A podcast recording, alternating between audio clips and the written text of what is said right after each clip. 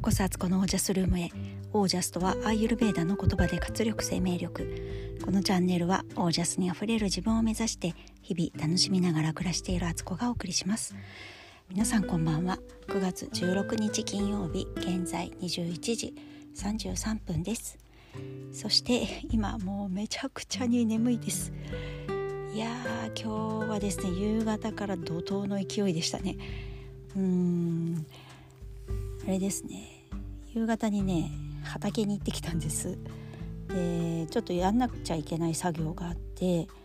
やってたらですねやっぱり本当にね単純ですけどあの桑を持って畑を耕すっていう作業はものすごく体力を使います。もうヘッドヘッドになっちゃってなんかそのやってる時はねそうでも汗すごくかくんですけど目的があってやってるからね。なんか頑張れちゃうんですけど。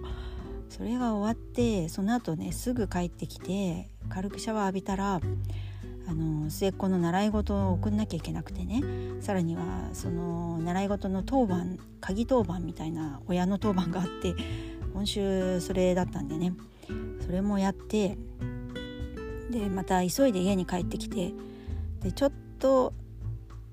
ちょっとだけ一息してもう本当に疲れ切ってたっていうかもうずっと動きっぱなしだったんでやっとちょっと座ってでその後またすぐご飯作ったり家のことをやってたら今度またあっという間にねあの末っ子のまたお迎えの時間ですよ鍵当番だからいつもよりね早く行かなきゃいけないんです10分ぐらい前にね。で行って帰ってきたら今度は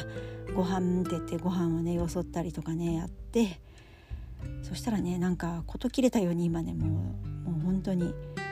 さっきちょっとねヨガマットの上でもう寝転んでおりました。いやーなんかさお母さんってやっぱここら辺が大変ですよね。なんかこう夕方から夜にかけて予定が重なった時とかね。自分が体力ない時とかしんどい時とかね。だけどやめるわけにはいかないと。やらなくてはいけないっていうね。選択肢ゼロっていうね選択肢ゼロじゃないか。1個だけっていうね。もうそれしか、えー、塗りつぶすことができないっていうねマークシート。本当に本当に。いやこういうことが度重なって、えー、親力みたいなものがねつくんだろうなとは思うんですけど今日はねだからちょっと雑談をしていこうと思います。すいません。こんなダラダラな喋りじゃつまんないですよね、えー、そう最近いろいろちょっとね思ったこととか軽くお話もう本当にねコーヒーブレイクフィーカタイムやりましょう。はい。えー、何話そうかな。なんかうんあそうそうクレイ。この間ねクレイセミナーを受けましてクレイをちょっとねあるクレイのある生活をしているんですね。でね一番いいなと思うのはね歯磨き粉です。もう本当にあのびっくりするぐらい朝ね起きた時の口の中の感触が違うんですよ。普通夜ねしっかりこう磨いてなんかこう抗菌系のね歯磨き粉とかマウスウォッシュみたいなねやったりする時もあるんですけどそうしたとしてもね朝はねやっぱちょっと粘っこみたいな感じのね多少なんかこうベタつく感じってあるんですけどクレイでね磨いてこう3日間かな？今日3日目だったかな？それがない。爽やかみたいな。多分息とか臭くないしみたいなところですごいですねクレイって。それにちょっとびっくりしている私でああやっぱりクレイいいぞっていう気持ちでいっぱいなんですけどちょっとね衛生面とかやっぱりね手作りしてて歯磨き粉っていうと歯ブラシとかを使うからでも一回一回こうねスパルチュラでこうすくってねやるって言ってもなんか手間だしなんかもっといい方法ないかなって今ちょっとねいろいろどういう容器で保存してでどれぐらいの量をね作りだめしておいたらいいのかとかあとマウスウォッシュじゃなくて、えっと、歯磨き粉を作る時はクレイと、と、フローラルエッセンシャルウォーターあのアロマのアロマオイルを作る時にできる蒸留水みたいなやつですね。あれとあれそれだけだったっけ？そっか。それだけで作ったんだよな確か。なのでそのね多分ねティートリー系とかだとよりね抗菌効果が発揮されると思うんでなんかそういうフローラルウォーターをねも欲しいし入れ物もねなんかねちょっと使いやすくておしゃれなものをね今ね考えてるんですよ。クレーもねいろんなパウダーの色があって全部で6種類あるのかなそれを保存する容器も理想を言えばあの薬瓶メディシンボトルうんと何て言ったらいいのかなあのボトルの感じガラスなんですけど上の蓋のとこもねガラスでできてるのがよくある昔のタイプのやつか。昔のちょっと昭和っぽい病院とかだと置いてあったりするんですけどあれですね。あれの透明なやつでちょうどいいサイズをね5個。まず色付きのは色付きのクレイっていうのはあの5種類あるのでそれっちに入れてホワイトクレイっていう白のクレイはね結構いろんなところで使多用するので量が必要だからもうちょっと大きいボトルが欲しいなと思ったりね。なんかねいろいろ考えてたらね楽しくなってきちゃって。それをね多分洗面所の棚にね鏡の内側があの収納になってるんですけどうち。そこにね置いといたらめっちゃおしゃれじゃないかなって。そうするためにはね、えー、長女と末っ子のね化粧品の数々。もう本当にねうち女子2人すごくそういうことが好きで。もういろいろメイク用品とかねヘアケア用品とかねすんごい持ってんですよ。でどんどんたまるしね。ちょっと一回整理しようっていうふうに今思っているとこですけど、えー、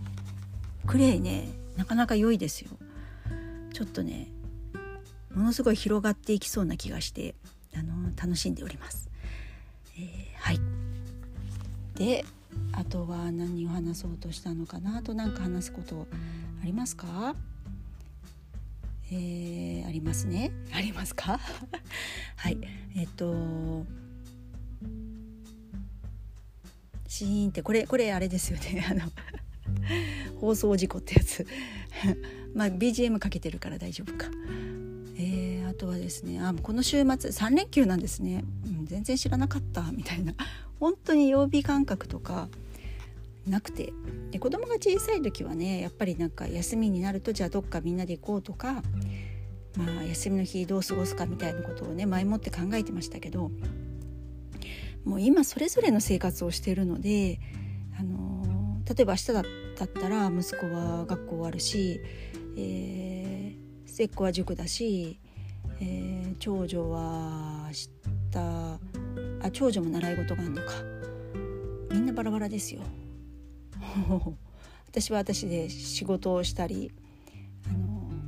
仕事を自分ビジネスの方の仕事もしたりみたいなね。なのでね皆さん3連休って何かされるんでしょうかね。あの私は特に大きな予定は入れていない。むしろいろいろ仕事が溜まっててそれを終わらせたいって思っているのとそう断捨離をね家のね片付けを進めようと思っててえー、今度ね今やってる「ハンドレッドデイズのねプログラムの中でうちのね全ての部屋を見せるような動画を作ろうと思っていてだけどねこの今の状態を映しても何にもテンション上がんないだろうなと思うのでちょっと片付けるとこ片付けようと思ってそれをね週末できたらいいなと思っているところなんですよ。いやーなんかそうですねそんな感じかな。なんかすいません今日本当に頭回ってなくて何も話せないかも。いや体すごいですね。なんか土ってすごいんだなって。アーシングされたのかなこれ。だからいいいい意味での好転反応とかって言えばねいい感じなのかな。畑仕事したことで。いやー本当に本当に。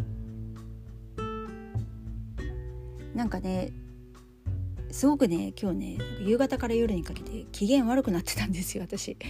もうやっぱりやること多すぎてで体は疲れてるしでも待ったなしでやんなきゃいけないっていうのでもうものすごいイライラこうするっていうかねもう落ち着かない感じってなっててうんでそうなった時によくよく自分を観察してみたら私歯磨きができてなかったんですね。口の中がなんか変な感じがしててそういう時大概機嫌悪くなるんですよ。だからどっちが先かはわからないけど予定が詰まりすぎて疲れてるから機嫌悪いのか歯磨きができてなくてなんか予定がいっぱいあるような気がしてで疲れてそれで疲れてしまってるのかもうどっちが先か分かんないですけどとにかくねそのそれに気づいてすぐね歯磨きをしたんですね。それこそクレイを使ってね歯を磨いたらすごいすっきりして少し気分良くなりました。そういうね自分のなんかどうにもならない感情になった時にちょっと客観視してじゃこの状態から少しでも自分がね心地よくいられるのは何したらいいんだろうって自分に聞くみたいなねそういうことって必要だなと思います。もう本当にねあのー、いっぱいいっぱいになってると普段だったらねこう怒んないことでも怒っちゃいますね。だからねお子さんが小さいお家でね育児されてる方はもうほんと気持ち分かりますよ。なんか自分の時間なくて自分自分のケアすらできてないのになんか次から次へとやんなきゃいけないことが出てきてでもそれも一個一個をこう満足いくような形で完結できずに中途半端にしながら次のこともやらなきゃいけないとかもう強制終了させられるとかね最後までやりきりたかったのになんかとか楽しいなと思ってやってたことをねこっちこっちって呼ばれたりとかしてやらなきゃいけないとか